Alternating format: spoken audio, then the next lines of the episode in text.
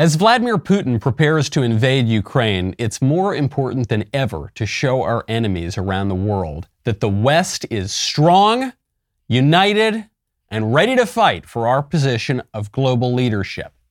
Yes, it was embarrassing when a bunch of illiterate goat herders stole all our military gear and chased us out of Afghanistan last year. And yes, it's not a great look that uh, neither American political party reliably trusts the results of our elections. And okay, fine. It is unfortunate that we no longer have a functioning national border and that violent crime is surging from coast to coast and that our population is literally dying through drugs and suicide and sterility with no end in sight. But, but, Putin should not mistake any of those problems for Western weakness. No, sir. Just look at our next generation of leaders. I'm talking about the Ivy League, where over the weekend, a young swimmer performed dazzling, record breaking, historic feats of athleticism at the Women's Swimming and Diving Championships. There, a young woman whose birth certificate reads Will Thomas won the 100 yard freestyle, the 200 yard freestyle, and the 500 yard freestyle, setting five individual records and pushing all the other gals on Penn's 400 relay team to set a pool record. Yes, just one look at Will Thomas's maidenly Adam's apple shimmering as she glided toward the finish line should send a shiver down Vladimir Putin's spine. The way that her hulking, feminine shoulders plowed through the water easily overtaking the other young ladies, should strike fear in the heart of Russia's leader. The very words, our civilization is strong, seemed to sing from Thomas's big, square, delicate jawline as he took women's sports to new heights in the very heart of the American elite. No, no, no. Western civilization is not finished. We're just transitioning. I'm Michael Knowles. This is The Michael Knowles Show.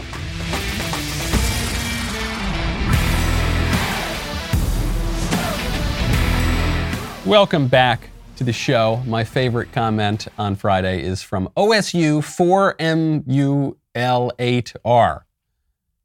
He says, Damn, I wish John Wick were a trucker in Canada right now. This is a good point. Uh, now that Justin Trudeau and the Ottawa government are threatening to kill the truckers' puppies. That seems to have really fizzled the whole trucker protest. If only there were a John Wick there, we might be able to defend freedom, tradition, our way of life. But that doesn't seem to be happening anywhere.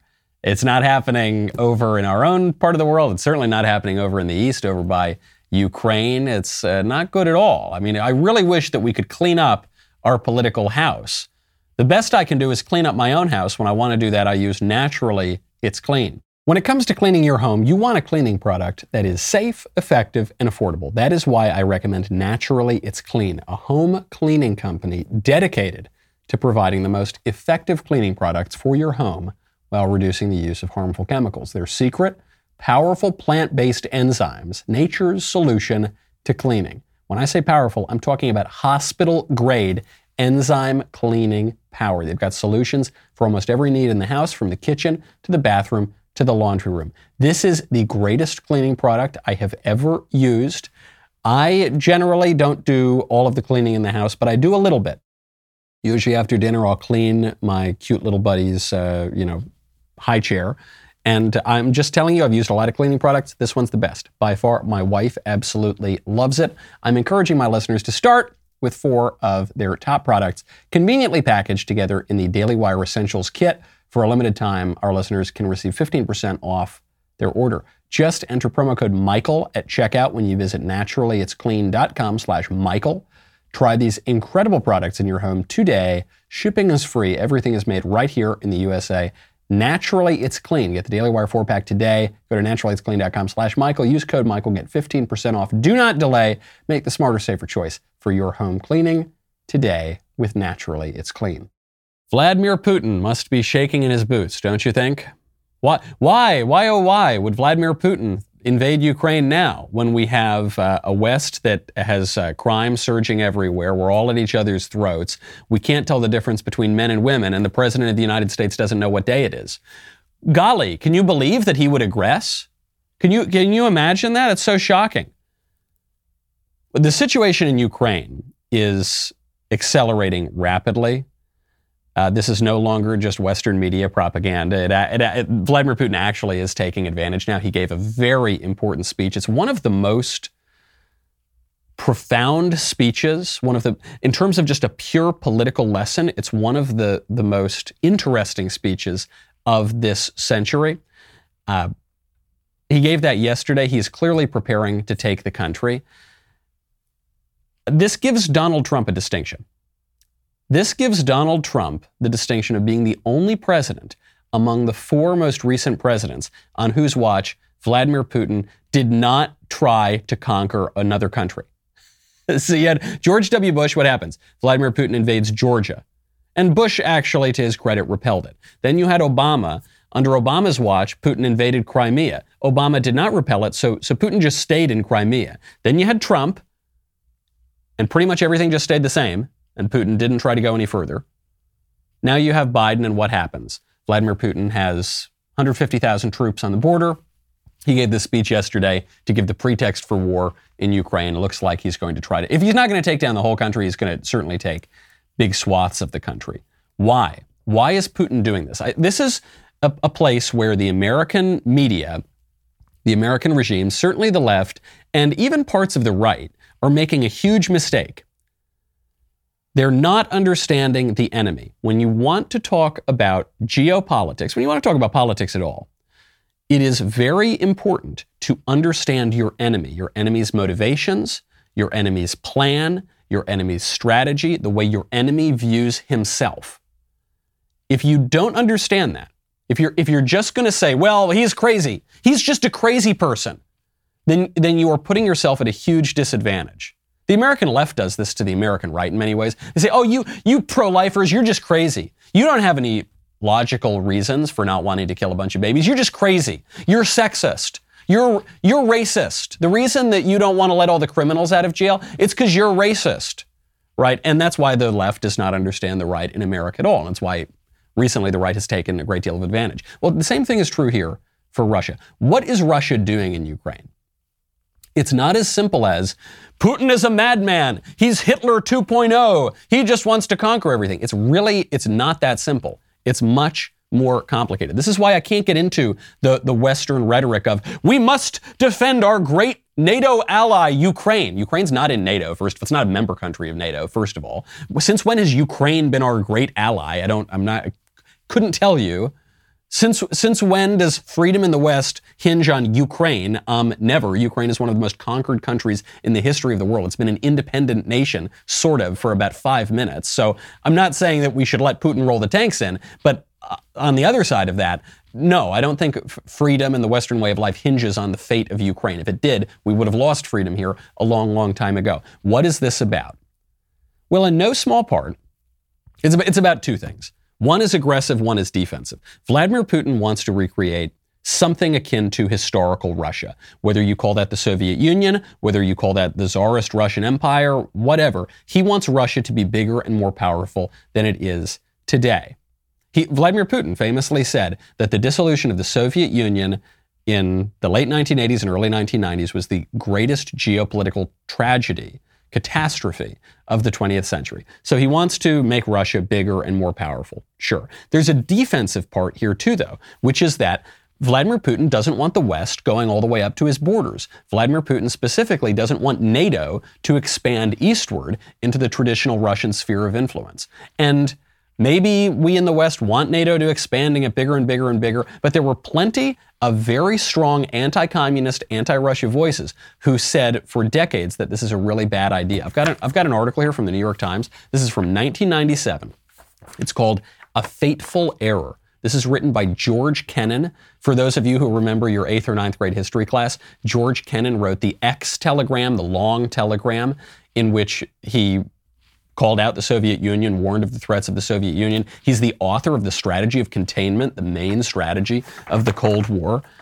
And George Kennan had this to say about what happens to NATO after the d- dissolution of the Soviet Union. The view is that expanding NATO would be the most fateful error of American policy in the entire post Cold War era.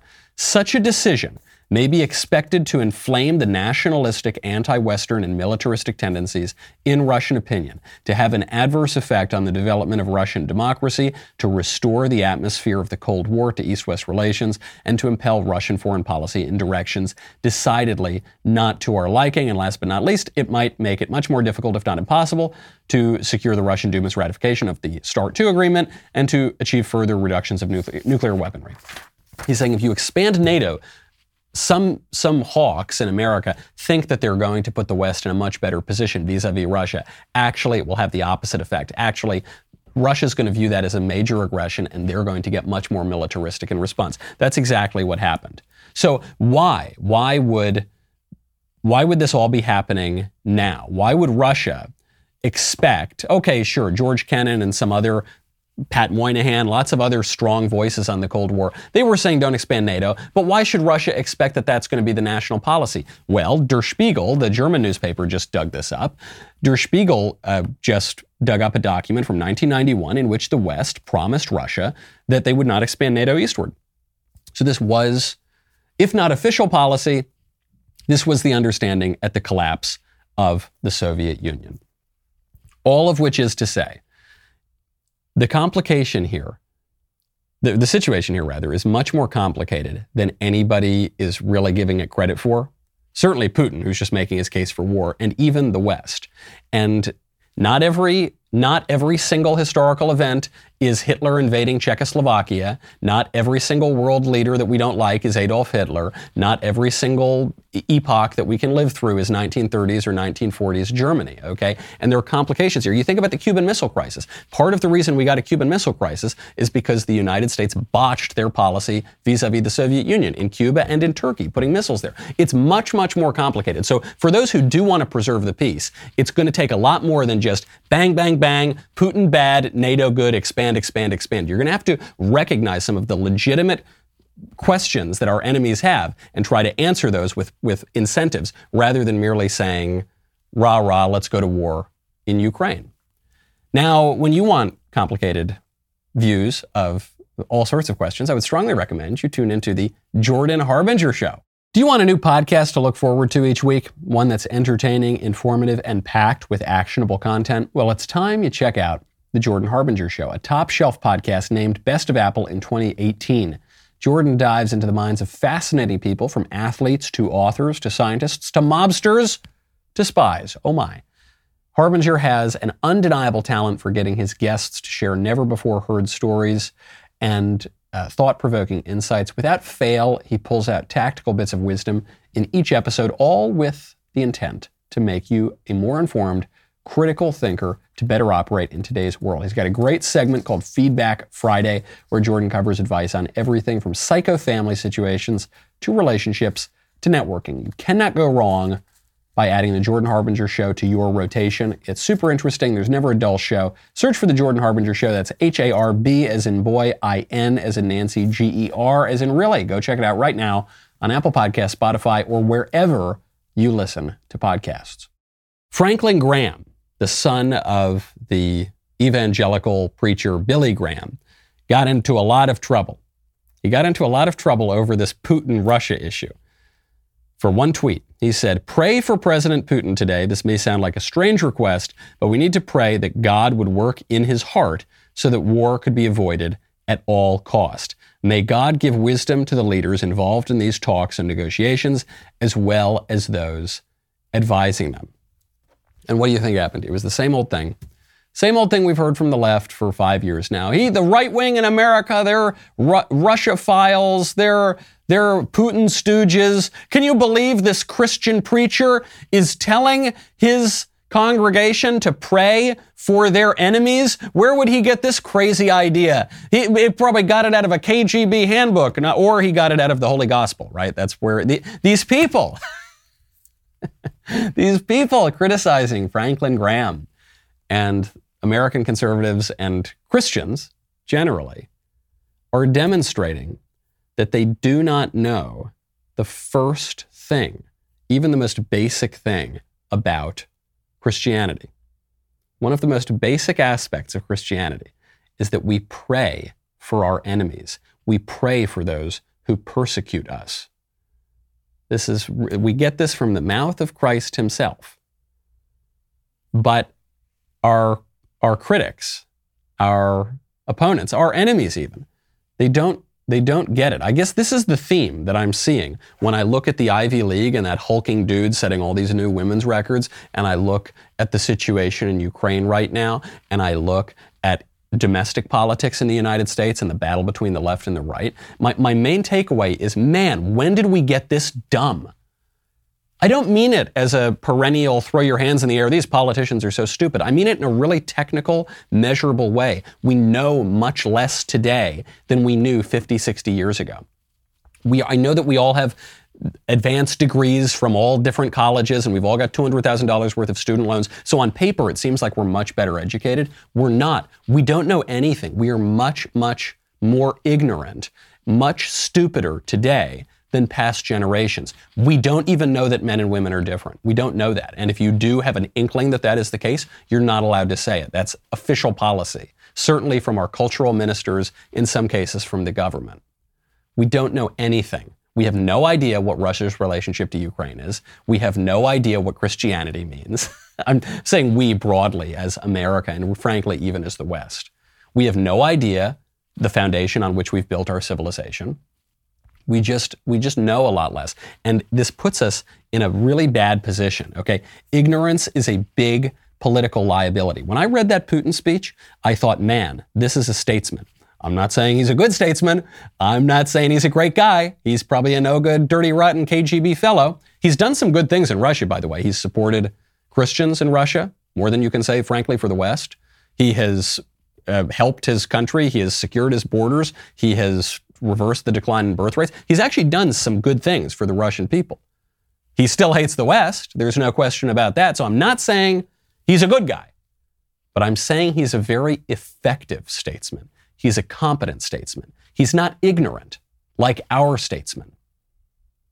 He's not even all that haughty like our statesman. He's very calculating. He's very measured. There's a reason why Vladimir Putin did not go and invade any other countries when Trump was president. It's because he didn't know what Trump would do. And he had an inkling that Trump, especially because Trump had cultivated this unpredictable kind of foreign policy. Vladimir Putin said, you know, I don't think, maybe I'm not going to do that. With Obama, he knew that Obama was going to let him take the countries.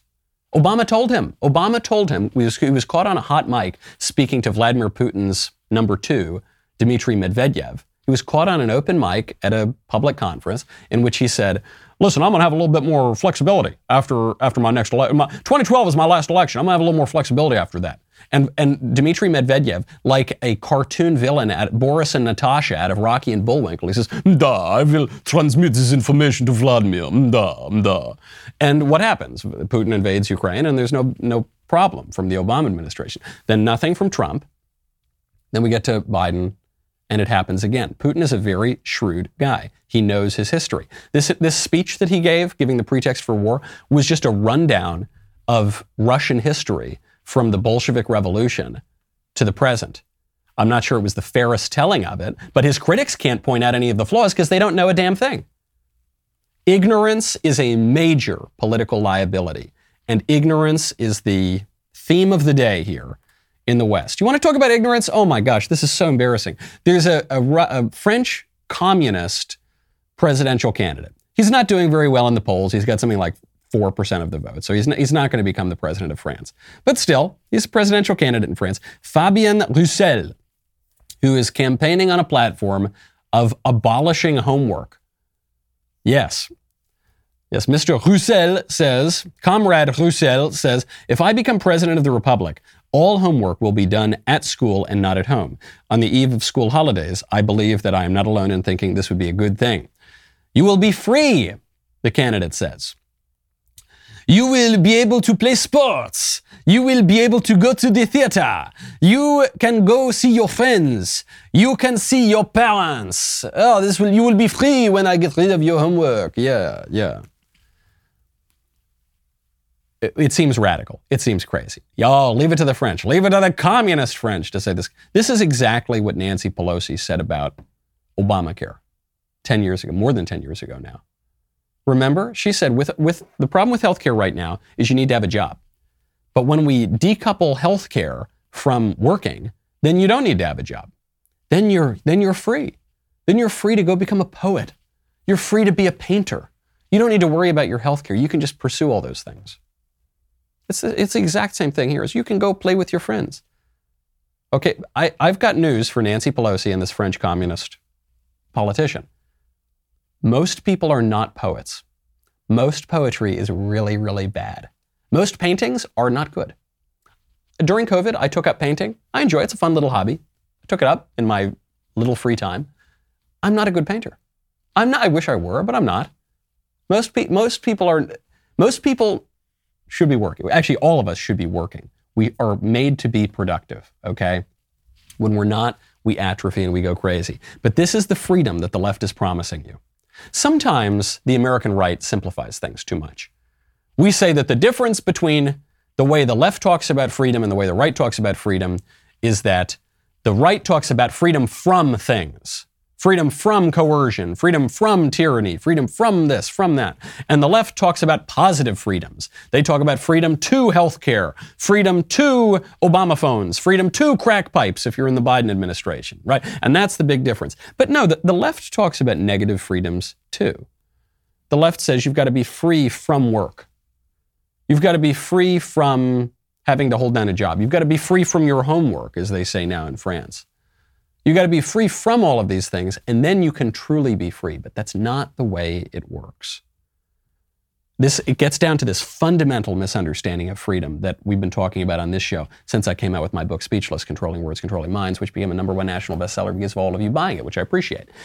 The, the, the issue here is that the left thinks that freedom means just doing whatever you want whenever you want to do it.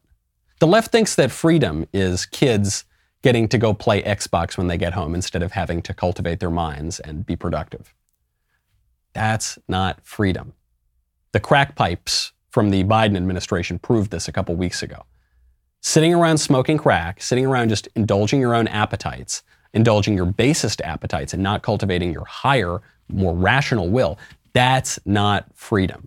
Freedom is noble. Freedom requires duty. Freedom requires a correspondence with reality. When a dude pretends that he's a woman and beats all the chicks on the Penn swim team in the entire Ivy League, that's not freedom. That's delusion. That's the opposite of that's slavery to fantasy.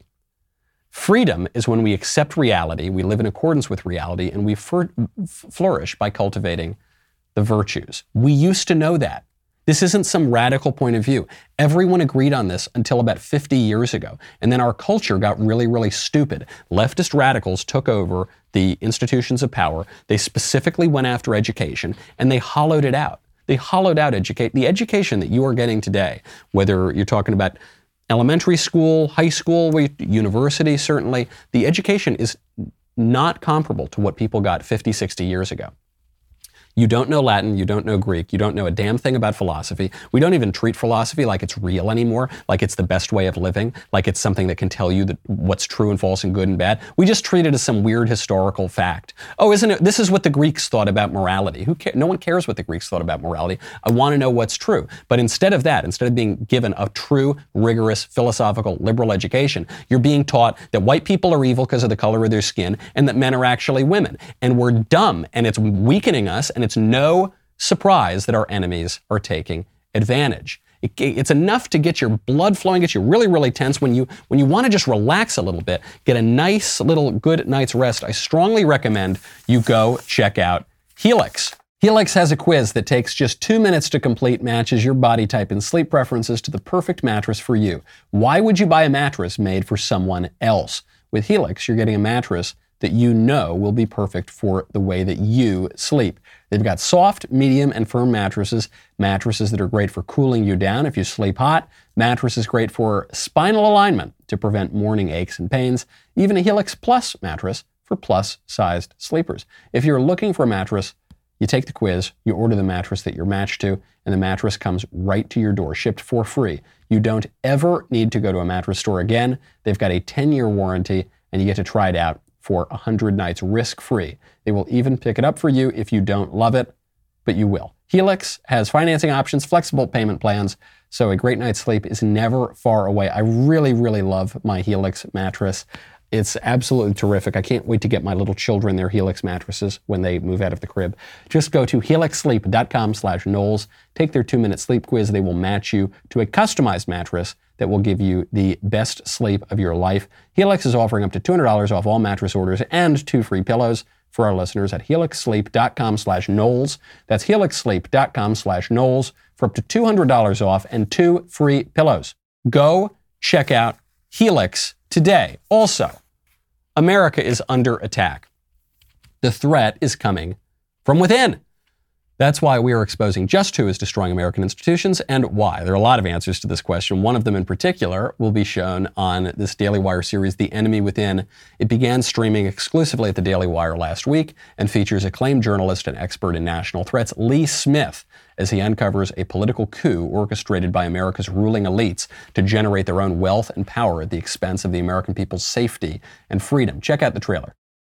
What if everything we think we know about our leaders? our society and our relations with the rest of the world is wrong. America is facing two major challenges. One is the Chinese Communist Party. However, the most significant threat comes from within. You're trying to obscure responsibility for 4 million people dying around the world. Okay, Senator Paul, you do not know what you are talking about. We've already seen evidence of how the elites want to run the United States. They're modeling themselves after Chinese autocracy. For over a decade, the People's Republic of China has stood publicly accused of acts of cruelty and wickedness that match the cruelty and wickedness of medieval torturers and executioners. Dianne Feinstein had a Chinese spy as her driver for 20 years. We're not talking about one person infiltrating senior levels at the CIA or the White House. We're talking about an entire elite class throughout the political, corporate, academic, cultural, and media establishment. My name is Lee Smith. I've been a journalist for more than 30 years.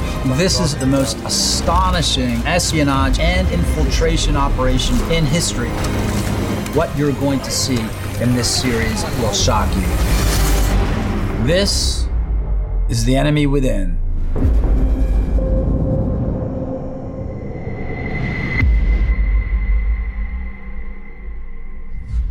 The Enemy Within is streaming now exclusively at the Daily Wire. So if you're not a member, now is the time to change that. Head on over to dailywire.com slash subscribe to join us today. Also, the Daily Wire has started publishing our own publishing wing. We've started publishing our own publishing. Can you imagine that? It's called DW Books. We're proud to be publishing two books that are actively fighting the left's monopoly on storytelling. The first is 12 Seconds in the Dark by Sergeant Mattingly. The book is the true story of what really happened the night of the Breonna Taylor shooting. And the second is Fiery but Mostly Peaceful by Julio Rosas who pulls back the curtain and sets the record straight on BLM riots that broke out across the country in 2020. Rosas, who was reporting from the ground, gives his firsthand experience at the riots. I cannot wait for you to hear their stories. Both are available for pre order right now on Amazon or anywhere you buy books online. We'll be right back with a lot more.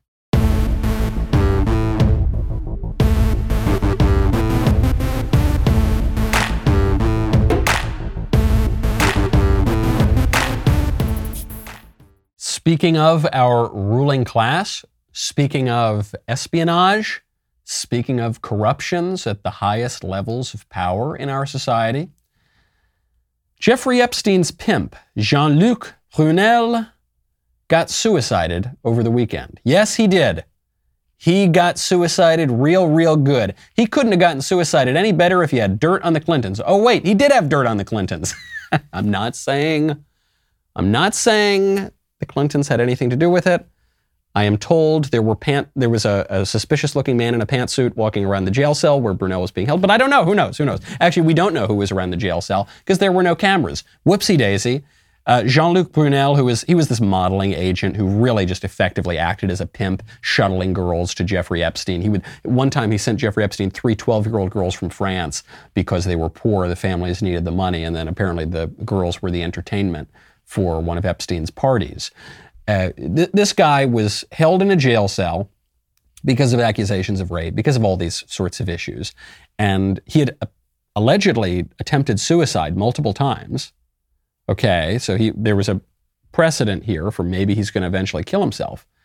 But for some reason, hmm, he wasn't on suicide watch. That's weird. And they had, you know, guards walking by, doing checks, making sure he was okay. But whoopsie daisy, I guess, I guess the guards just weren't there when he killed himself. And uh, for whatever reason, there weren't any cameras outside the cell. And uh, well, aw shucks, there, there goes that. Epstein committed suicide, allegedly. Jean Luc Brunel committed suicide, allegedly. Ghislaine Maxwell prosecuted, and as part of the prosecution agreement, they're never going to open up that black book to give us all the details on all the very powerful global, specifically Western leaders who were involved in Jeffrey Epstein's organization. Where did Epstein get all his money? We have no idea. Did Epstein have ties to foreign intelligence? Certainly seems like he did. Ghislaine Maxwell's father, Robert Maxwell, was a well known intelligence operative for at least one or two countries, maybe, maybe more than that, maybe three countries even. So the whole thing is a little weird. Was there state backing in the Epstein operation? What, what to, we, we know that when Epstein was, was being prosecuted the first time, the U.S. attorney at the time was told by, this was uh, Alex Acosta, right, who was then up for labor secretary under Trump. He was told, uh, no, uh, watch out about this guy. He belongs to intelligence. It's Acosta's own words. That's kind of weird. And then, whoopsie daisy, the main kingpin behind this suicided. The pimp funneling the girls suicided. Ghislaine Maxwell, I guess she's alive, but doesn't look like she's going to be saying very much of anything. Nobody believes this. Does nobody believes that Jean-Luc Brunel and Jeffrey Epstein just so happened to accidentally be allowed to commit suicide, and whoops, the cameras broke, and whoops, the guards weren't there, and oopsie daisy, they weren't on suicide watch, and oh well, okay, moving on. No one believes this. okay. We, we have very little faith left in our institutions in the West because those institutions have really been hollowed out, in particular over the last 50 years. But we especially don't have any faith in our intelligence agencies. This is why, by the way, when our intelligence apparatus is trying to sell us a war with Russia over Ukraine, this is why people don't want to do it. I think this is a major reason why we are not eager to go defend the sacred oligarchy of the Ukrainians in the name of freedom or whatever is because we don't trust the intelligence agencies. We don't trust the State Department. We don't trust the deep state because the deep state does a lot of shady stuff like this. Okay. They're involved with people like Epstein, according to U.S. attorneys in America, and we don't get the full story.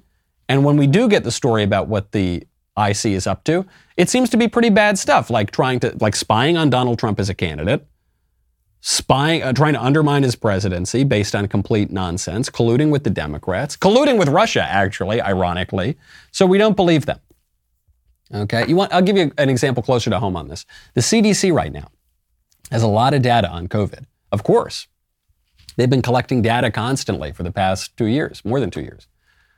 But they're not releasing all of that data. They're only publishing some of the data. They're cherry picking what data they want to publish. The New York Times is reporting this. According to the New York Times, the CDC has been leaving out important data about the effectiveness of boosters in adults under the age of 65. They're only recently beginning to provide certain other data, including wastewater data. Why? Well, in, in particular, this according to the Times, uh, the CDC published the first significant data on the effectiveness of boosters in adults younger than 65 two weeks ago, and it left out the data for 18 to 49 year olds, the group least likely to benefit from extra shots because the first two doses already left them well protected, or because the additional shots don't matter and the younger people are, are much less likely to face serious complications from COVID. Why are they leaving this out? It doesn't take a genius. You don't need, you don't need a whole lot of brain cells to rub together to know why they're leaving. They're leaving this out because it doesn't work for their narrative. Kristen Nordlund, who's a spokesman for the CDC, said the agency has been slow to release these data, quote, because basically at the end of the day, it's not yet ready for prime time. She said the agency's priority when gathering any data is to ensure that it's accurate and actionable, and they don't want the information to be misinterpreted. Mis- meaning they don't want the information to undercut their narrative. Information is power. That is always true, but it is especially true today because we live in the information age. Since the dawn of modern computing, certainly since the dawn of the internet, information, data is power. This is why the federal government collects all the data on all of us, not just on foreign powers, but on all of us. They've got it all to entrench their power. This is why bi- private businesses are just trying to constantly scoop up data. This is why you have so many free services, apparently free services right now on the internet. They're not really free. You're paying with your data because data are power. Information is power. Ignorance is weakness. And that this is bad news for us. This is really bad news for us. Because even when we possess data, we don't really know what to do with them in the West anymore. I, you know, on this show, First, you know I hate to say I told you so. But second, you know that for a long time I have said that conservatives should be wary of statistics. You know, the left loves to talk about statistics. They just rattle off their statistics all day long. I say, no, we, look, we can cite the statistics if they help our argument, but the statistics are kind of silly. Everyone's got their own statistics. There are lies, damned lies, and statistics. Statistics are a, the, the means of power, of maintaining power for the modern administrative state. Okay, that's how it works. The, the, the, whole point of statistics is they were developed in the 19th century, sp- specifically at German universities. The word statistic refers to statist, right? It refers to state power. And it was to power these modern bureaucracies that then were imported to America, specifically during the presidency of Woodrow Wilson. They really get built during Franklin Roosevelt. Now that's how we operate. So the, the, the statistics, those data, th- that's the way that, that the, the state operates and maintains its power. And when the, the bad data come in that don't support their narrative, what do they do? They ignore them and they don't publish them, and they only use the data that are helpful to them to maintain their power. Think about what Vladimir Putin did. He didn't do this in the modern statistical, technocratic, you know, eh, bean counting way. But when he was giving that speech about why he, he wants to invade Ukraine, the, the speech was basically just a history lesson.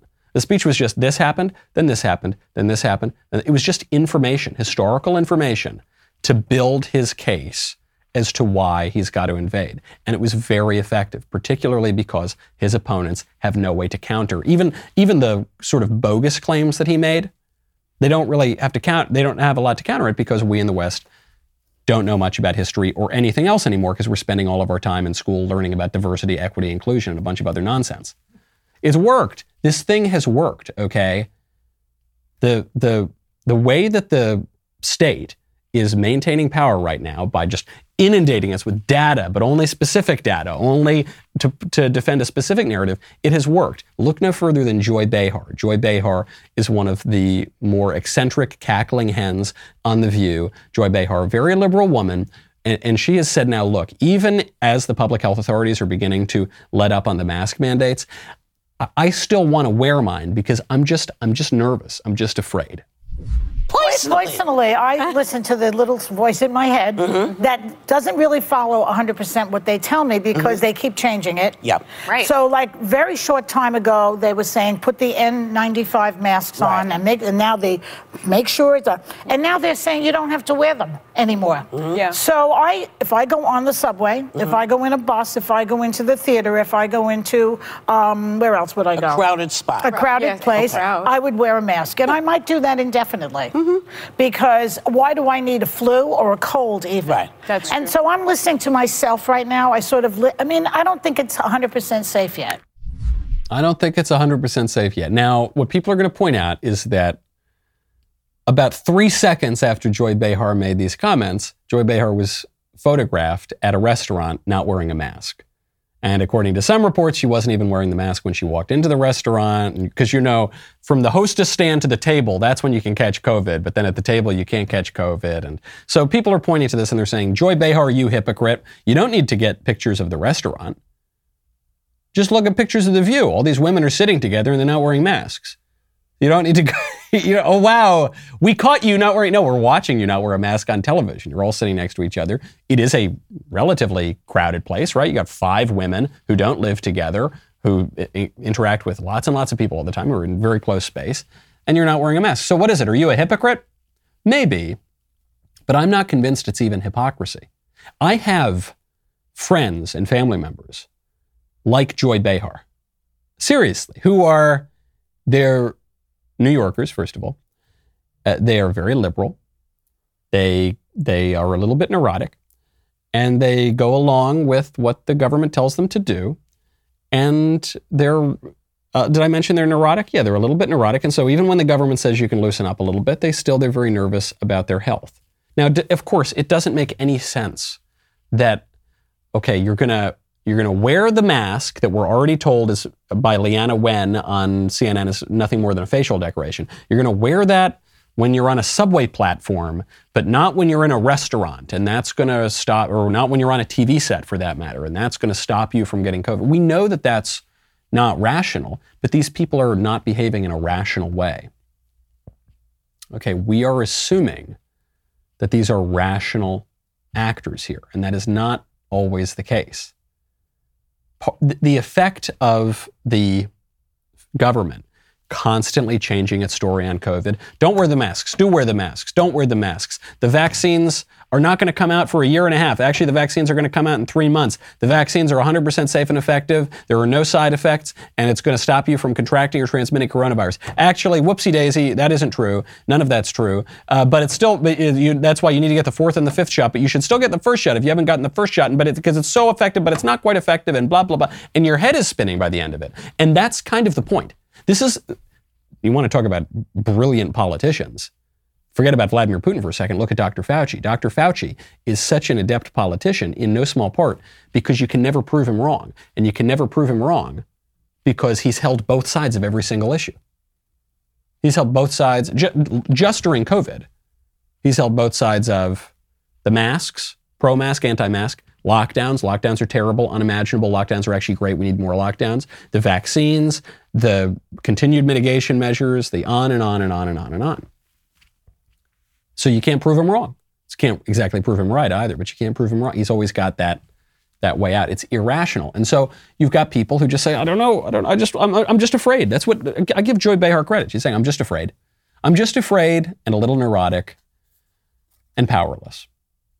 I guess that's probably true. You want to talk about life and death, real issues of life and death? Horrible story story over the weekend. A 38 year old mother of four was driving Uber to make some extra money. And uh, a man gets in her, she was 38 years old.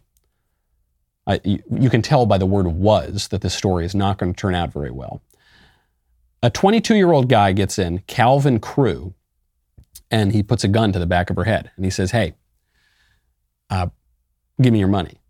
And she says, No, please, I don't have this money. I don't have this. Please put the gun down. No, no, no. She goes, Please, I have a family. I got four kids. He says, No, no, no, no, no. Eventually, the camera goes out. He shoots her. This guy, Calvin Crew, even though he's only 22 years old, he's a career criminal. He's got a rap sheet a mile long. He's been in and out of the system since he was a young teenager. He's got an active criminal case right now involving a firearm. Why was this animal allowed to prowl the streets? Why? Because of criminal justice reform, of course. We hear criminal justice reform, mostly from the libs, but sometimes some conservatives embrace it too. Frankly, Trump, I mean, Trump pushed this kind of stuff to, to some degree.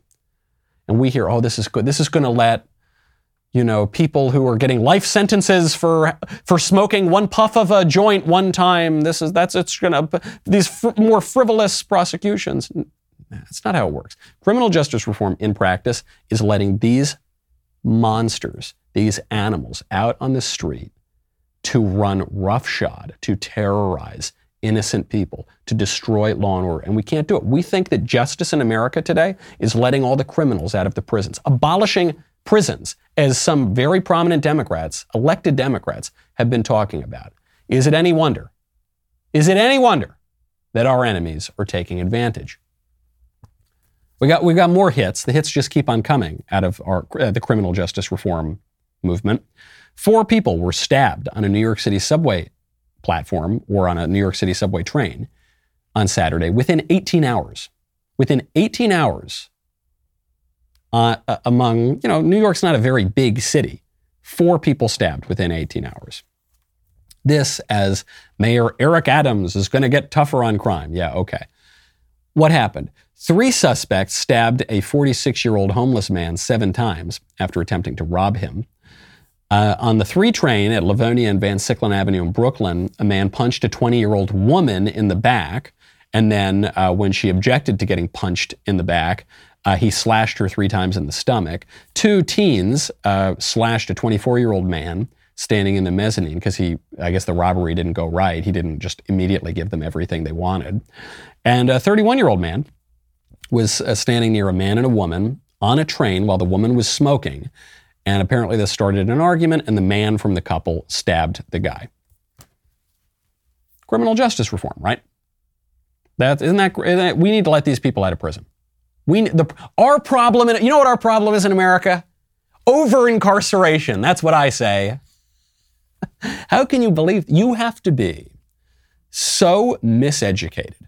You have to be so completely deluded. You've got to be so high, not on the Haitian oregano, but on, on ideology, that you believe that a, a man is really a woman, that you believe that there's white supremacy. Go, just wait for the white supremacy. We got a great white supremacy story coming up. White supremacy running roughshod over America. And you believe that our biggest problem in the criminal justice system is over incarceration. We have a severe under incarceration problem. We don't deal with crime and justice anymore. We have a lot of problems. And it's not even just the basic political problems. Oh, the border doesn't work. Oh, we've got this economic issue. Oh, we've, it, no, it's, it's a philosophical problem. We don't know what justice is. We think that justice is letting criminals out of prison. Is it any wonder that our enemies are aggressing? I, I promised you I'd get to the white supremacy story. We got another big white supremacy example here. Ton of white supremacy going on. Uh, last week, the Sacramento Bee reported that the Sacramento City Unified School District was investigating racist graffiti that was written over a water fountain at uh, C.K. McClatchy High School. And the, the graffiti was apparently a throwback to segregation. You know, it's a colored water fountain here and whites only water fountain here. Isn't that terrible? These white supremacists, these Klansmen running, running loose in um, California. Hmm? The superintendent, without investigating a single aspect of this story, immediately gave a statement. He said, I am both angry and heartsick that racist graffiti was discovered on the CK McClatchy campus today. We take this incident very seriously. Racism and racist language will not be tolerated in our schools. One father, a black father in the district, said, There's something about our culture in the Sacramento City School District that has to be addressed. The inequities, the performance of black kids, the racism, it must stop, right? The, the implication here this is all white supremacy, white anti black racism. Only problem for the narrative is there were video cameras. You know, you know where this is going. You knew where this was going before I even gave you the details of the story. Just you knew right from the headline. What happened? A black student did the graffiti. It was a hoax. It's not. How did how did I know that this was a hoax the minute I saw the headline? The way I knew this was a hoax is that white supremacy is an illusion. It's not real lump it away with the Easter Bunny and the Tooth Fairy. Don't forget about that for okay. It's not. It, you would have to be so deluded that you believe that over incarceration is a problem. That you believe that men are women. That you you would have to be so steeped from I don't know kindergarten to twelfth grade. I'm sorry, from preschool to the end of college. I'm sorry, till the end of graduate school. Till that you would have to be so steeped in this leftist ideology, as America is, that your grasp on reality would have to be tenuous, if existent at all, to believe that the, the Ku Klux Klan is running America, that the Ku Klux Klan is running California. Give me a break. But this is what a lot of people believe.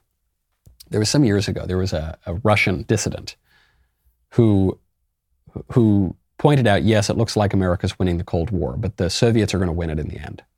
And the reason the Soviets are going to win it in the end is because they have exported their ideology. And that ideology is going to poison America. What was his name? Yuri Bren, something with a B. Yeah, there's a, a very famous clip of this. Perhaps we'll try to play it on the show. And he said, it takes about two generations, maybe three generations, to hollow out a country, to hollow out a country's confidence, sense of self, logic, reasoning, traditions, operating principles. And so, sure, the West thinks it's triumphant as it's winning the Cold War. Just wait, just wait. That's what we're seeing right now. We're seeing right now the culmination of decade after decade of hollowing out of America. Not just our, our freedom, you know, sure, our freedom, that's kind of a symptom of that, but our conviction, our national unity, our sense that we're really a nation at all, like a nation that has borders, that has a reason to exist. All we talk about now is how awful it is that America exists in the first place. We should never have come. Those poor Indians, those poor, the poor other settlers, that everyone has a right to a country except for America.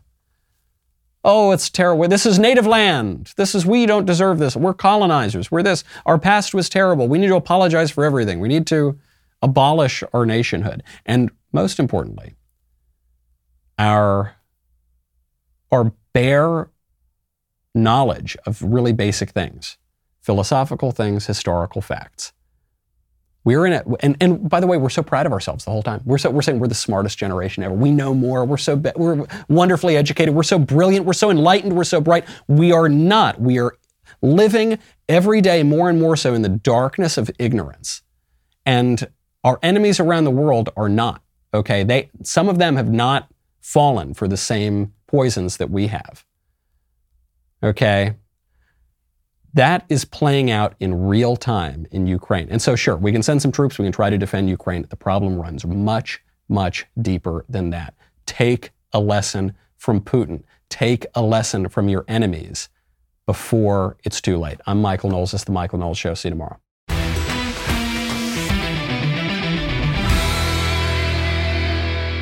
If you enjoyed this episode, don't forget to subscribe. And if you want to help spread the word, please give us a five star review and tell your friends to subscribe. We're available on Apple Podcasts, Spotify, and wherever else you listen to podcasts.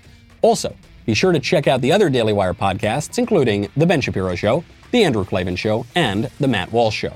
The Michael Knowles Show is produced by Ben Davies. Executive producer, Jeremy Boring. Our technical director is Austin Stevens.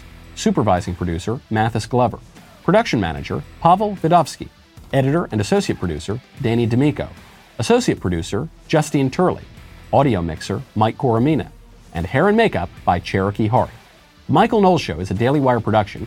Copyright Daily Wire 2022. John Bickley here, Daily Wire editor in chief. Wake up every morning with our show, Morning Wire, where we bring you all the news that you need to know in 15 minutes or less. Join me and my co host Georgia Howe for daily coverage of all the biggest stories on Morning Wire.